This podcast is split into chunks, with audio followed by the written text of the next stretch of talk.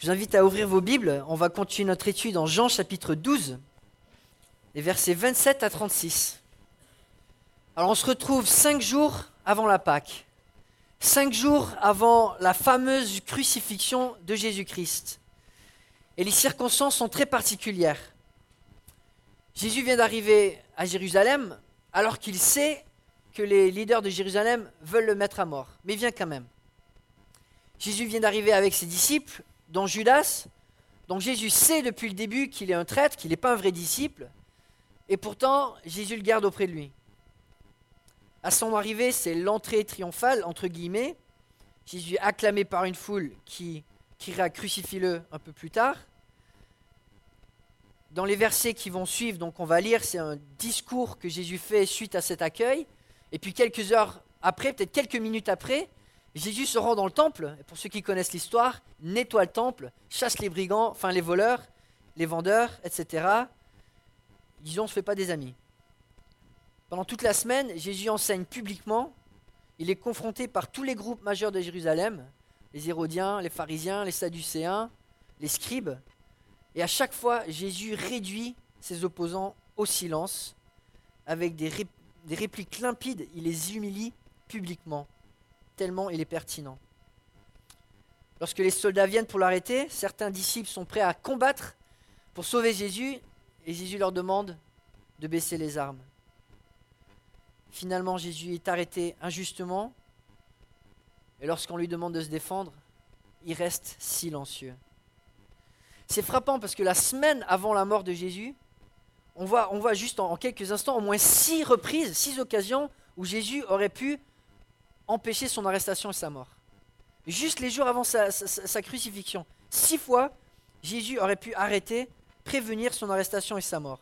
Premièrement, sans aller à Jérusalem, où il sait que les gens veulent le mettre à mort, en renvoyant Judas, sans se confronter avec les autorités, sans se mettre en colère dans le temple, en s'enfuyant devant les soldats ou encore en se défendant suite aux fausses accusations face à son égard. Mais Jésus choisit d'aller à la croix. Jésus choisit pleinement, volontairement, d'aller à la croix. Et la question que nous avons commencé à répondre la semaine dernière, c'est pourquoi ? Pourquoi est-ce que Jésus accepte d'aller à la croix ? Pourquoi Jésus se laisse-t-il mettre à mort ? Donc je vous invite à lire avec moi. On va continuer donc en Jean chapitre 12, versets 27 à 36. Et on va relire le passage et puis continuer. Comme nous en parlons, 9 raisons pour lesquelles Jésus doit mourir. Nous avons regardé à 3 raisons la semaine dernière. On continue avec 3 raisons encore cette semaine. Maintenant, mon âme est troublée. Et que dirais-je ? Père, délivre-moi de cette heure. Mais c'est pour cela que je suis venu jusqu'à cette heure. Père, révèle la gloire de ton nom. Une voix vint alors du ciel. J'ai révélé sa gloire et je la révélerai encore. La foule qui était là et qui avait entendu disait que c'était le tonnerre. D'autres disaient un ange lui a parlé. Jésus reprit la parole. « Ce n'est pas à cause de moi que cette voix s'est faite entendre, c'est à cause de vous. C'est maintenant qu'a lieu le jugement de ce monde. C'est maintenant que le prince de ce monde va être jeté dehors. Et moi, quand j'aurai été élevé de la terre, j'attirerai tous les hommes à moi. » Par ces paroles, il indiquait de quelle mort il allait mourir. La foule lui répondit « Nous avons appris par la loi que le Messie vivra éternellement. Comment donc peux-tu dire « Il faut que le Fils de l'homme soit élevé » Qui est ce Fils de l'homme ? » Jésus leur dit « La lumière est encore pour un peu de temps parmi vous. Marchez pendant que vous avez la lumière, afin que les ténèbres ne vous surprennent pas. Car celui qui marche dans les ténèbres ne sait pas où il va. Maintenant que vous avez la lumière, croyez en elle, afin de devenir des enfants de lumière. » Après avoir dit cela, Jésus s'en alla et se cacha loin d'eux. La semaine dernière, on avait regardé à 3 raisons pour lesquelles Jésus doit mourir, en regardant les versets 27 et 28. Premièrement, il n'y avait pas d'autre solution. Jésus doit porter ce trouble, il doit porter cette peine. Il n'y a pas d'autre substitut, pas d'autre sacrifice qui puisse prendre notre place que Jésus seul. Deuxièmement, Jésus doit mourir pour révéler la gloire de Dieu. C'est à la croix qu'on voit le plan extraordinaire de Dieu se dévoiler, où le plan de Dieu pour sauver les hommes est manifesté à toute l'humanité, et c'est là où la gloire de Dieu et l'amour de Dieu est révélé. Et troisièmement, Jésus doit mourir parce que Dieu le Père ne veut pas que quelqu'un d'autre obtienne l'honneur d'un sauveur autre que son Fils bien-aimé. Il n'y a qu'un seul sauveur pour ce monde, une personne pour laquelle Dieu veut qu'il reçoive tout l'honneur, et c'est Jésus-Christ. C'est pour ça que Jésus devait mourir. Nous continuons donc ce passage, donc cette discussion de Jésus avec la foule.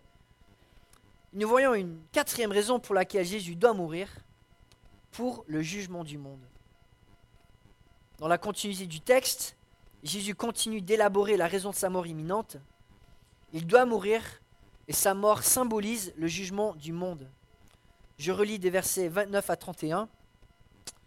La foule qui était là et qui avait entendu disait que c'était le tonnerre. D'autres disaient un ange lui a parlé. Jésus reprit la parole. Ce n'est pas à cause de moi que cette voix s'est fait entendre, c'est à cause de vous. C'est maintenant qu'a lieu le jugement de ce monde. Or, comme on en avait parlé, une voix se fait entendre. C'est extraordinaire. Une voix qui vient du ciel. C'est rare. Un timing qui est vraiment unique. Jésus dit ces paroles. Dieu, révèle ta gloire. Et tout d'un coup, une voix se fait entendre. Alors, certaines personnes rationalisent. En disant, de toute façon, c'est impossible que Dieu parle. On va dire, c'est du tonnerre. Bon, le timing est un peu exceptionnel. Jésus parle de la gloire de Dieu. Une voix se fait entendre. On dirait une voix. Mais bon, on va quand même rationaliser. On ne va pas rentrer dans le surnaturel. C'est une coïncidence. D'autres se disent, là, il y a quand même eu quelque chose qui semblait une voix. On voit que Jésus a entendu quelque chose, il a reçu un message, et on voit que le timing, il est surnaturel, bon, on va dire que c'est un ange. Donc certains disent c'est du tonnerre, d'autres disent c'est un ange.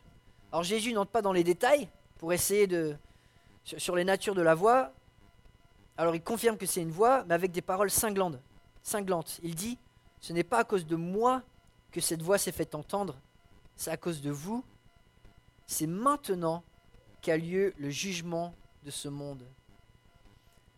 Jésus confirme que c'est bien une voix qui s'est fait entendre. Et il confirme cette heure qui arrive. C'est l'heure du jugement du monde entier. Jésus arrive à la fin de son ministère sur terre. Il va mourir. Et sa mort n'est pas la mort d'un simple homme. C'est le moment du jugement de la terre entière. Alors c'est vrai que la Bible parle du jugement, on le voit du début à la fin. Par exemple, on lit des versets comme Hébreux 9, 27. Il est réservé aux êtres humains de mourir une seule fois, après quoi vient le jugement. Or souvent, on s'imagine que le jugement vient après la mort. Et d'une certaine manière, oui, c'est vrai. Mais sur quoi est basé ce jugement? Et ce jugement est basé sur la croix. La croix divise en deux camps. À la croix, il y a ceux qui sont identifiés en Jésus-Christ, en sa mort, en son message, qui sont en Christ, disciples de Christ, et puis il y a les autres. La croix marque un jugement pour le monde entier. Dieu reconnaît ceux qui sont en Christ, et de l'autre côté, il y a ceux qui ne sont pas en Christ. Il n'y a que deux catégories. Un jour après notre mort, nous serons tous présentés devant Dieu. Certains iront au ciel, d'autres iront en enfer. Et le jugement ne sera pas fait sur nos bonnes œuvres. Le jugement sera fait par rapport à ce qui s'est passé à la croix. Le jour où Dieu a jugé à la croix, étions-nous en Christ ou étions-nous hors de Christ? Et Jésus le dit, la croix, c'est l'heure du jugement. C'est le moment qui décide de l'histoire de chaque être humain. Et ce jugement, il est double. Le jugement, il est pour ceux qui croient, d'une certaine manière, et pour ceux qui ne croient pas. Pour ceux qui croient, c'est le jugement qui est tombé sur Jésus-Christ. C'est le jugement qui est tombé pour celui qui est mort pour nos péchés. C'est le jugement de celui qui est proclamé par ceux qui s'identifient à Jésus-Christ comme leur sauveur et Seigneur. Pour ceux qui s'identifient en Christ. Donc pas pour des demi-disciples, pas pour des disciples à moitié cœur, mais pour des vrais disciples qu'ils ont accepté la repentance, qu'ils ont accepté l'adoration, qu'ils ont donné leur cœur à Dieu, pas simplement qu'ils ont cru intellectuellement, mais qu'ils se sont donnés à Christ, qu'ils sont devenus unis avec Jésus-Christ. Et le jugement, pour ceux qui sont en Christ, est un jugement positif. Pourquoi ? Parce qu'en étant identifiés avec Christ, Christ prend notre place, il s'identifie aussi avec nous. Et le jugement que nous méritions, c'est lui qui le porte, et la justice que lui a portée, c'est nous qui la méritons. Et c'est ce qu'on voit dans les Écritures. La croix est le jugement de ceux qui mettent leur confiance en Christ. C'est pour ça que Jésus devait venir sur terre, parce que, comme on l'a chanté ce matin, on est tous pécheurs, on a tous fait des erreurs, on s'est tous rebellés devant Dieu, on a tous commis des injustices, on est tous imparfaits, et le standard de Dieu, c'est la gloire. Dieu, il est saint, Dieu, il est glorieux, Dieu, il est juste, et on s'imagine la présence de Dieu. Si la présence de Dieu est glorieuse, est-ce qu'on peut mettre quelque chose de non glorieux dans sa présence et s'attendre à ce que sa présence reste glorieuse ? Il y a une incohérence. La seule manière pour laquelle quelqu'un peut entrer dans la présence de Dieu, c'est s'il est parfait, s'il est saint, s'il est jugé comme étant juste. Et le message de la Bible, c'est que la justice que nous portons, ce n'est pas la nôtre, c'est celle de Christ. En étant identifié avec Christ, en étant en Christ, Dieu, au travers de son regard, ne voit pas des hommes pécheurs, mais il voit son Fils, Jésus-Christ. C'est ce que l'apôtre Pierre écrit en 1 Pierre 1, versets 18 et 19. « Vous le savez en effet, ce n'est pas par des choses corruptibles, comme l'argent ou l'or, que vous avez été rachetés de la manière de vivre dépourvue de sens que vous avez transmise vos ancêtres, mais par le sang précieux de Christ, qui est sacrifié comme un agneau sans défaut et sans tache. » Il fallait que quelqu'un soit parfait quelque part. Il fallait un être sans tache, un être parfait qui pouvait être notre substitut, dans lequel nous pouvions être identifiés. Et c'est ce que Jésus a fait. En prenant la forme d'un homme, en devenant humain, il s'est identifié en nous. Et son message, c'est celui de la foi, en disant « Identifiez-vous aussi à moi, par votre foi, donnez-moi vos vies, par la soumission, par l'obéissance, pour qu'on ne devienne qu'un. » Jésus, par son sacrifice, en s'identifiant en nous, nous transmet sa justice. Dieu, de son regard, voit la justice de Jésus, pas la nôtre. Mais en même temps, Jésus, en s'identifiant en nous, qu'est-ce qu'il a porté ? Deux choses. Premièrement, il a été maudit pour nos péchés. Et deuxièmement, il a porté la colère de Dieu. Il a été jugé. En s'identifiant en nous, Jésus a été maudit, Jésus a été jugé. On voit cela en plusieurs versets de la Bible, en 2 Corinthiens 5, 21. En effet, celui qui n'a pas connu le péché, donc Jésus, il a fait devenir péché pour nous, afin qu'en lui nous devenions justice de Dieu. En s'identifiant en nous, Jésus a pris la place de pécheurs qui étaient condamnés, qui étaient maudits. Ces désobéissances, cet orgueil, ces égoïsmes, ces rébellions contre Dieu, Jésus en a porté la malédiction. Il est devenu péché à notre place. Non seulement il a été maudit, mais en plus la Bible dit que la condamnation, le jugement qu'il a porté, était aussi la colère de Dieu. On l'a lu la semaine dernière. En Esaïe, donc une prophétie faite 800 ans avant Jésus-Christ, « Pourtant, ce sont nos souffrances qu'il a portées. C'est de nos douleurs qu'il s'est chargé. Et nous l'avons considéré comme puni, frappé par Dieu et humilié. Mais lui, il était blessé à cause de nos transgressions, brisé à cause de nos fautes. La punition qui nous donne la paix est tombée sur lui. Et c'est par ses blessures que nous sommes guéris. » Dans le Nouveau Testament, plusieurs auteurs, notamment les apôtres Jean et Pierre, utilisent un mot, la propitiation. Alors, ce n'est pas un mot qu'on utilise beaucoup dans le vocabulaire. Au 1er siècle de notre ère, les gens savaient c'était quoi la propitiation, parce que dans l'Empire romain, tout le monde faisait des sacrifices.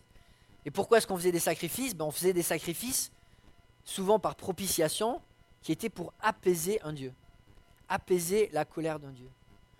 Et certaines fois dans notre Bible, c'est traduit par une victime expiatoire, par exemple en Romains 3, 25, mais le terme grec, c'est la propitiation, c'est l'apaisement de la colère. Donc c'est lui que Dieu a destiné à être, par son sang, une propitiation. C'est-à-dire l'apaisement de la colère de Dieu. Celui qui porte notre punition pour ceux qui croiraient. Il démontre ainsi sa justice, puisqu'il avait laissé impunis les péchés commis auparavant à l'époque de sa patience. Et je comprends, des fois, on parle d'un Dieu qui est en colère et ça fait peur. On se dit, mais pourquoi est-ce que Dieu est en colère ? Et je m'imagine Dieu, Père de la création, créateur de ce monde, qui crée ce monde avec un plan. Et chaque jour, il voit des millions d'adultères. Chaque jour, il voit des milliers de meurtres. Chaque jour, il voit des crimes. Chaque jour, il voit des impuretés. Chaque jour, il voit des désobéissances. Et forcément, si on était à sa place, on serait aussi en colère. D'avoir un monde qu'il a créé pour être parfait, pour être offert à son Fils, traité de la sorte, alors que lui est un Dieu juste, un Dieu parfait, un Dieu saint, et pendant des siècles, pendant des millénaires, Dieu endure avec patience, en retardant son jugement, en retardant sa colère. Mais tôt ou tard, il fallait que ça tombe. Et dans sa grâce, Dieu choisit que ça tombe, pas sur nous, mais sur un substitut, sur Jésus-Christ. Et je ne peux pas m'imaginer ce qu'il a apporté. Je ne peux pas m'imaginer ce que Jésus a apporté. On imagine le poids des péchés quand on voit nous-mêmes, dans notre vie, dans notre monde, la destruction que le péché a. Jésus a porté ce poids. Quand on regarde le nombre infini de péchés qu'on commet, comme je le dis de temps en temps, si on pêche 3 fois par heure, c'est pas grand-chose, une pensée impure, une pensée d'orgueilleuse, ça fait 1 million en 40 ans. Jésus a payé le poids, il a pris le poids des péchés de l'univers. Enfin, il a pris la colère de Dieu. Il a porté ce jugement que nous méritions. Une seule personne pouvait le faire. Un jugement infini sur une personne infinie, Jésus-Christ. Il a été maudit, il a été puni pour porter la peine de ceux qui s'identifièrent en lui. À la croix, le jugement de Dieu est tombé. Il est tombé à tous ceux qui s'identifiaient à Christ. Bon, il est tombé sur nous, il est tombé sur Christ. Par contre, la Bible avertit clairement que ceux qui ne s'identifient pas à Christ, quelque part, devront connaître ce jugement. L'auteur de l'Épître aux Hébreux dit, en effet, si nous péchons, en grec c'est un verbe présent continu, donc c'est une pratique continue, si nous vivons dans le péché volontairement, après avoir reçu la connaissance de la vérité, il ne reste plus de sacrifice pour les péchés, mais une terrible attente du jugement et l'ardeur du feu qui dévorera les adversaires de Dieu. Le mot péché, en hébreu, signifie de rater la cible. C'est pas si simplement des bonnes et des mauvaises actions comme nous on les mesure. C'est est-ce qu'on fait partie du plan de Dieu ou est-ce qu'on ne fait pas partie du plan de Dieu ? Est-ce que nos œuvres sont alignées à la volonté de Dieu ? Est-ce qu'on les fait en dehors de la cible, en dehors de ce que Dieu a planifié pour notre monde ? La justice de Dieu, c'est pas une blague. On ne peut pas prendre à la légère sa sainteté, ni la croix, le moyen que Dieu a utilisé pour nous réconcilier à lui. C'est à la croix que la terre entière est jugée. Jésus le dit, voici l'heure du jugement de toute la terre. Avec ce qui s'est passé à la croix et comment on s'identifie à la croix, et le jugement de chaque être humain sur terre. C'est vrai que parler de jugement, parler d'enfer, c'est pas quelque chose d'agréable. La notion d'enfer, des fois, j'aimerais qu'elle n'existe pas. Mais en même temps, je sais que Dieu est sage. Je sais que Dieu est sage. Et quand on pense à la terre, elle est injuste. Elle est injuste. On subit les péchés des autres, on subit les conséquences des autres. Et si Dieu n'avait pas ses anges et son Saint-Esprit pour nous protéger, on ne sait pas ce que la terre deviendrait. L'enfer, autant qu'on le sache, sera juste. Chacun subira la peine de ses péchés, ni plus ni moins. Et on peut se réconforter au moins dans ceci que Dieu ne jugera jamais une personne injustement. Jamais une personne ne sera jugée injustement. Bien sûr, l'enfer est une réalité terrible à accepter. Et c'est pas pour rien que Jésus a porté ce qu'il a porté. Qu'il a abandonné le ciel, qu'il a pris un jugement qu'on ne peut pas comprendre, une peine qu'on ne peut pas comprendre. C'est pour nous en délivrer. C'est pour nous en délivrer. Et la Bible nous donne cette promesse. Il n'y a donc maintenant aucune condamnation pour ceux qui sont en Christ Jésus. Pour ceux qui sont en Christ Jésus. Toute la Bible, tout le message de l'Évangile se résume en 3 paroles. En Jésus-Christ. C'est tout ce qui compte. D'être unis en Jésus-Christ, d'être identifiés en Jésus-Christ. Est-ce qu'on réalise ce que ça veut dire ? Quand on est identifié avec Jésus-Christ, Dieu nous voit comme il voit son propre Fils. Dieu nous voit comme il aime son propre Fils. Dieu nous donne la joie qu'il promet à son propre Fils. Dieu nous donne les promesses qu'il promet à son propre Fils. La gloire future de Jésus-Christ est notre gloire future.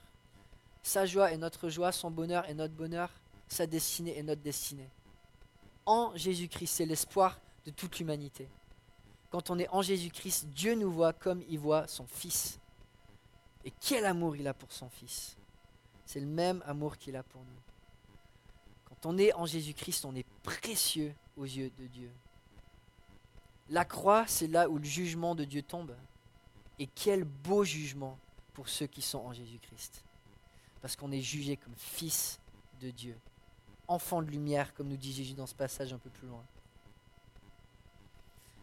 Jésus doit mourir parce que ce jugement doit tomber. Jésus doit mourir. On voit une 5e raison. Jésus doit mourir non seulement pour manifester le jugement de Dieu dans le monde, mais aussi pour vaincre Satan. Verset 31, « C'est maintenant qu'a lieu le jugement de ce monde. C'est maintenant que le prince de ce monde va être jugé. » Clairement, à la croix, 2 camps sont tracés. Ceux qui sont en Christ, qui sont victorieux pour toute l'éternité, et ceux qui sont en dehors de Christ, qui sont jugés pour l'éternité. Et le jour de la croix, où le jugement tombe, les camps sont délimités, et Satan tombe dans le camp des perdants. Satan est vaincu. À la croix, Satan est vaincu. Des fois, quand je regarde l'Ancien Testament, les prophéties de l'Ancien Testament, on se dit « mais pourquoi c'est si vague ?» Alors c'est juste une interprétation personnelle, mais je me dis quelque part, Dieu ne voulait pas que Satan comprenne ce qui allait se passer. Et on voit à la croix, Satan, Jésus parle de l'heure de la puissance des ténèbres. Satan, il est déchaîné, il tente Jésus jusqu'à ce que Jésus sue des grumeaux de sang, il influence les gens jusqu'à ce que Judas le trahisse, jusqu'à ce que les leaders veulent mettre à mort un innocent dans un tribunal qui est complètement injuste. C'est l'heure de la puissance des ténèbres, où il n'y a rien qui fait de sens, c'est que de l'injustice. Et pourtant, Satan, il a un fond dans son truc, il n'a rien compris. Parce que quand le jugement de Dieu tombe, les camps sont délimités, et là, Satan, il a perdu pour toute l'éternité. Satan est mis dans le camp des perdants, et plus jamais, il n'aura aucun espoir de pouvoir transformer le plan de Christ, le plan de Dieu pour ce monde. Satan pensait être victorieux en tuant Jésus-Christ, et pourtant, c'est le jugement qui est tombé sur lui, il a été vaincu. La Bible appelle Satan l'accusateur. Et lui, il aurait aimé qu'on puisse être jugé. Mais face au jugement que Christ a porté pour nous, on l'a lu, et il n'y a maintenant plus aucune condamnation. Satan a perdu. Satan est appelé le père du mensonge dans la Bible. Pourtant, dans les évangiles, nous avons la vérité.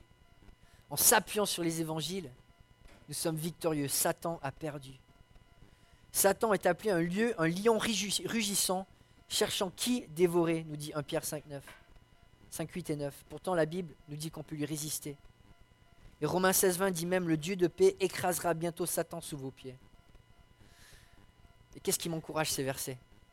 Sous mes pieds à moi, Satan, celui qui a insinué le péché dans le monde, cet être invisible, immortel, puissant au-delà d'imagination, qui est suivi par des milliards, écrasé sous mes pieds. Parce que je suis dans le camp des vainqueurs avec Jésus-Christ et Satan il est dans le camp des perdants. La Bible nous dit que nous n'avons rien à craindre de Satan. Alors bien sûr, Satan a envie de détruire l'œuvre de Dieu. Il a envie de nous donner de la peine. Pourtant, la Bible est claire.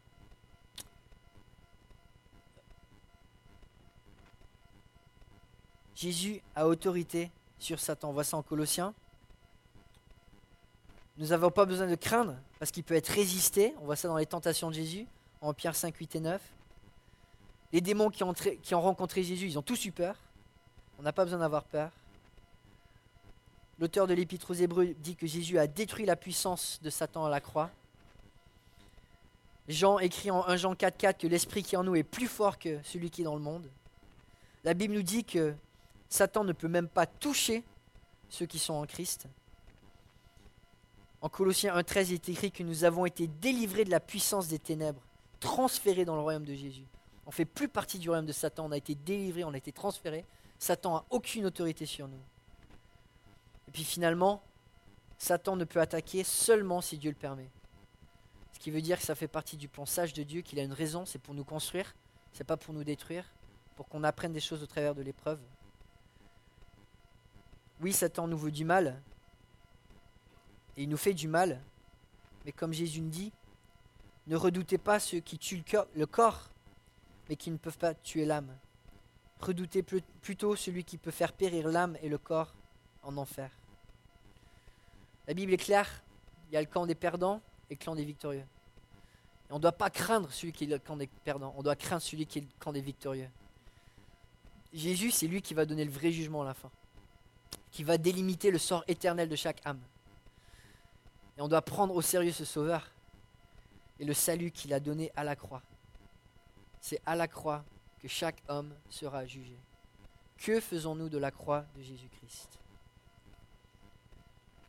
Et finalement, pourquoi Jésus doit mourir ? Pour attirer tous les hommes à lui. Tous les hommes, toutes les femmes à lui. Et Jésus continue au verset 32. « Et moi, quand j'aurai été élevé, j'attirerai tous les hommes à moi. » Alors Jésus fait un jeu de mots. Élevé dans plusieurs sens. Élevé premièrement, élevé parce qu'il est élevé à la croix. C'est sa crucifixion. Les Juifs qui sont en train de se confronter à Jésus comprennent ça dans les versets qui suivent. Ils disent le Messie doit vivre éternellement, pourquoi est-ce que tu dis qu'il doit être élevé ? Donc ils comprennent qu'il parle de sa mort, de sa crucifixion. On le voit dans plusieurs passages des Écritures, notamment en Jean 3, 4 à 16, où Jésus parle de l'élévation du Fils, un peu comme d'un sacrifice. Et tout comme Moïse a élevé le serpent dans le désert, il faut aussi que le Fils de l'homme soit élevé, afin que quiconque croit en lui ne périsse pas, mais qu'il ait la vie éternelle. En effet, Dieu a tant aimé le monde qu'il a donné son Fils unique, afin que quiconque croit en lui ne périsse pas, mais ait la vie éternelle. Donc à l'époque de Moïse, il y avait une plaie, des piqûres de serpents, et les gens avaient été sauvés, ils avaient eu la vie, en plaçant leur foi dans un symbole que Dieu leur avait donné, une croix, un poteau, avec un substitut attaché, un serpent. Et Jésus est ce nouveau substitut sur la croix, Jésus-Christ. Et c'est ce que Esaïe annonce juste avant le passage que nous avions lu en Esaïe. « Voici mon serviteur prospérera, il montera, il s'élèvera bien haut. » Jésus est élevé, donc littéralement il est élevé sur la croix, mais aussi il est élevé dans le sens que son message touche tous les hommes. Tout le monde connaît l'histoire de la croix. Jésus est le nom encore le plus connu de l'histoire de l'humanité. Parce que lorsque Jésus est mort et ressuscité, il n'y a jamais eu d'histoire pareille. C'est toujours le nom qui est le plus élevé sur toute la terre, sur toute la planète. Mais deuxièmement, la Bible fait un jeu de mots entre l'élévation de Jésus sur la croix, mais aussi l'élévation de la résurrection, de la glorification. Jésus a été élevé à la croix, mais ça ne s'est pas arrêté là. On connaît la bonne nouvelle, il est ressuscité et il est assis à la droite de Dieu. On lit par exemple en Philippiens chapitre 2, versets 8 à 10, il s'est humilié lui-même en faisant preuve d'obéissance jusqu'à la mort, même la mort sur la croix. C'est pourquoi Dieu l'a élevé à la plus haute place et lui a donné le nom qui est au-dessus de tout nom, afin qu'au nom de Jésus, chacun plie le genou dans le ciel, sur la terre et sous la terre, et que toute langue reconnaisse que Jésus-Christ est le Seigneur, à la gloire de Dieu le Père.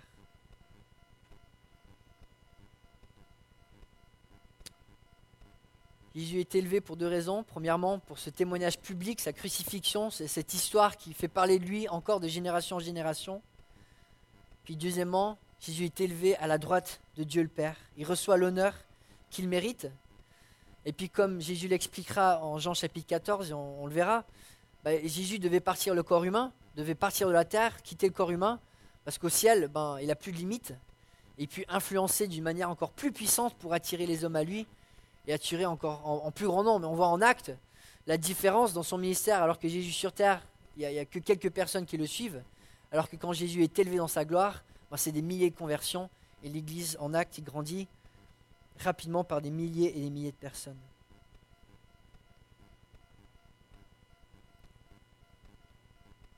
La voix se fait entendre. Jésus attire tous les hommes à lui. Tous les hommes. Donc il est venu pour instaurer la nouvelle alliance. On ne parle plus simplement du peuple privilégié d'Israël. Jésus brise tous les murs, toutes les nations, tous les peuples. Il attire tous les hommes, toutes les femmes à lui par sa parole. C'est un appel qui... tous ceux qui l'ont reçu savent de quoi on parle. C'est un appel qui touche les cœurs. C'est un appel qui n'est pas forcément explicable. Quand Jésus parle, nous donne une conviction, il nous dit « Viens ». Il nous appelle, il nous dit « Viens ». C'est l'appel du Sauveur. Il n'y a qu'une seule personne qui fait cet appel, qui touche nos consciences comme Jésus le fait, qui nous dit « Viens, repens-toi », qui nous dit « Viens, identifie-toi à moi », qui nous dit « Viens, donne-moi ta vie », qui nous dit « Viens, sois un avec moi ». Identifie-toi avec ma justice, avec mon bonheur, avec mon amour. Et moi, je m'identifie avec tes fautes, avec tes péchés, avec tes imperfections. Et comme je le disais, tout l'évangile se résume en 3 mots, en Jésus-Christ. Et quand je regarde à tous mes versets préférés, en général, je retrouve 3 mots, en Jésus-Christ. Les mots les plus importants de l'évangile. En Jésus-Christ, nous sommes établis. En Jésus-Christ, nous pouvons être fiers, nous dit Paul en Romains 15, 17. En Jésus-Christ, nous sommes des nouvelles créations. En Jésus-Christ, nous sommes déclarés justes par la grâce, par la foi. En Jésus-Christ, nous sommes vivants pour Dieu. En Jésus-Christ, il n'y a aucune condamnation. En Jésus-Christ, nous sommes libérés de la mort. En Jésus-Christ, il n'y a aucune hauteur, aucune profondeur, aucune créature qui peut nous séparer de l'amour de Dieu. En Jésus-Christ, nous sommes sages. En Jésus-Christ, nous avons l'espoir de la gloire. En Jésus-Christ, nous sommes toujours triomphants. En Jésus-Christ, nous sommes réconciliés avec Dieu. En Jésus-Christ, nous sommes enfants de Dieu par la foi. En Jésus-Christ, nous sommes bénis de toutes les bénédictions spirituelles dans les lieux célestes. En Jésus-Christ, nous sommes élevés et assis dans les lieux très hauts. En Jésus-Christ, nous sommes créés pour de bonnes œuvres que Dieu a préparées d'avance pour nous. En Jésus-Christ, nous sommes héritiers de ses plus belles promesses. En Jésus-Christ, nous pouvons nous réjouir. En Jésus-Christ, nous sommes au centre de la volonté de Dieu. En Jésus-Christ, il répond à tous nos besoins. En Jésus-Christ, nous avons la force de Dieu par sa grâce. En Jésus-Christ, nous avons le salut et la gloire éternelle. C'est pas beau d'être en Jésus-Christ. C'est le cadeau que Dieu nous fait à la croix. Et la décision de chaque personne, c'est de dire, est-ce que je vais être identifié à cette croix ? Est-ce que je vais m'identifier en Jésus-Christ ? Est-ce que je vais placer ma vie en Jésus-Christ, jour après jour, pour connaître cette richesse qui ne peut être connue qu'en Jésus-Christ ? J'aimerais finir avec un poème qui parle de la voix de Dieu, qui fait écho de la gloire de Dieu. Un poème de la Bible, le psaume 29. Je vais le lire. « Fils de Dieu, rendez à l'Éternel gloire et honneur. Rendez à l'Éternel la gloire due à son nom. Prosternez-vous devant l'Éternel avec des ornements sacrés. La voix de l'Éternel retentit sur l'eau. Le Dieu de gloire fait gronder le tonnerre. L'Éternel domine les grandes eaux. La voix de l'Éternel est puissante. La voix de l'Éternel est majestueuse. La voix de l'Éternel brise les cèdres. L'Éternel brise les cèdres du Liban. Elle fait bondir le Liban comme un veau et le Syrien comme un jeune buffle. La voix de l'Éternel fait jaillir les éclairs. La voix de l'Éternel fait trembler le désert. L'Éternel fait trembler le désert de Kadesh. La voix de l'Éternel fait mettre bas les biches. Elle dénude les forêts. Dans son palais, tous écrient gloire. L'Éternel était sur son trône lors du déluge. L'Éternel règne éternellement sur son trône. L'Éternel donne de la force à son peuple. L'Éternel bénit son peuple en lui procurant la paix. On retrouve dans cet évangile la voix de l'Éternel qui parle, qui confirme sa gloire, qui confirme son salut, qui confirme une paix donnée à tous les peuples.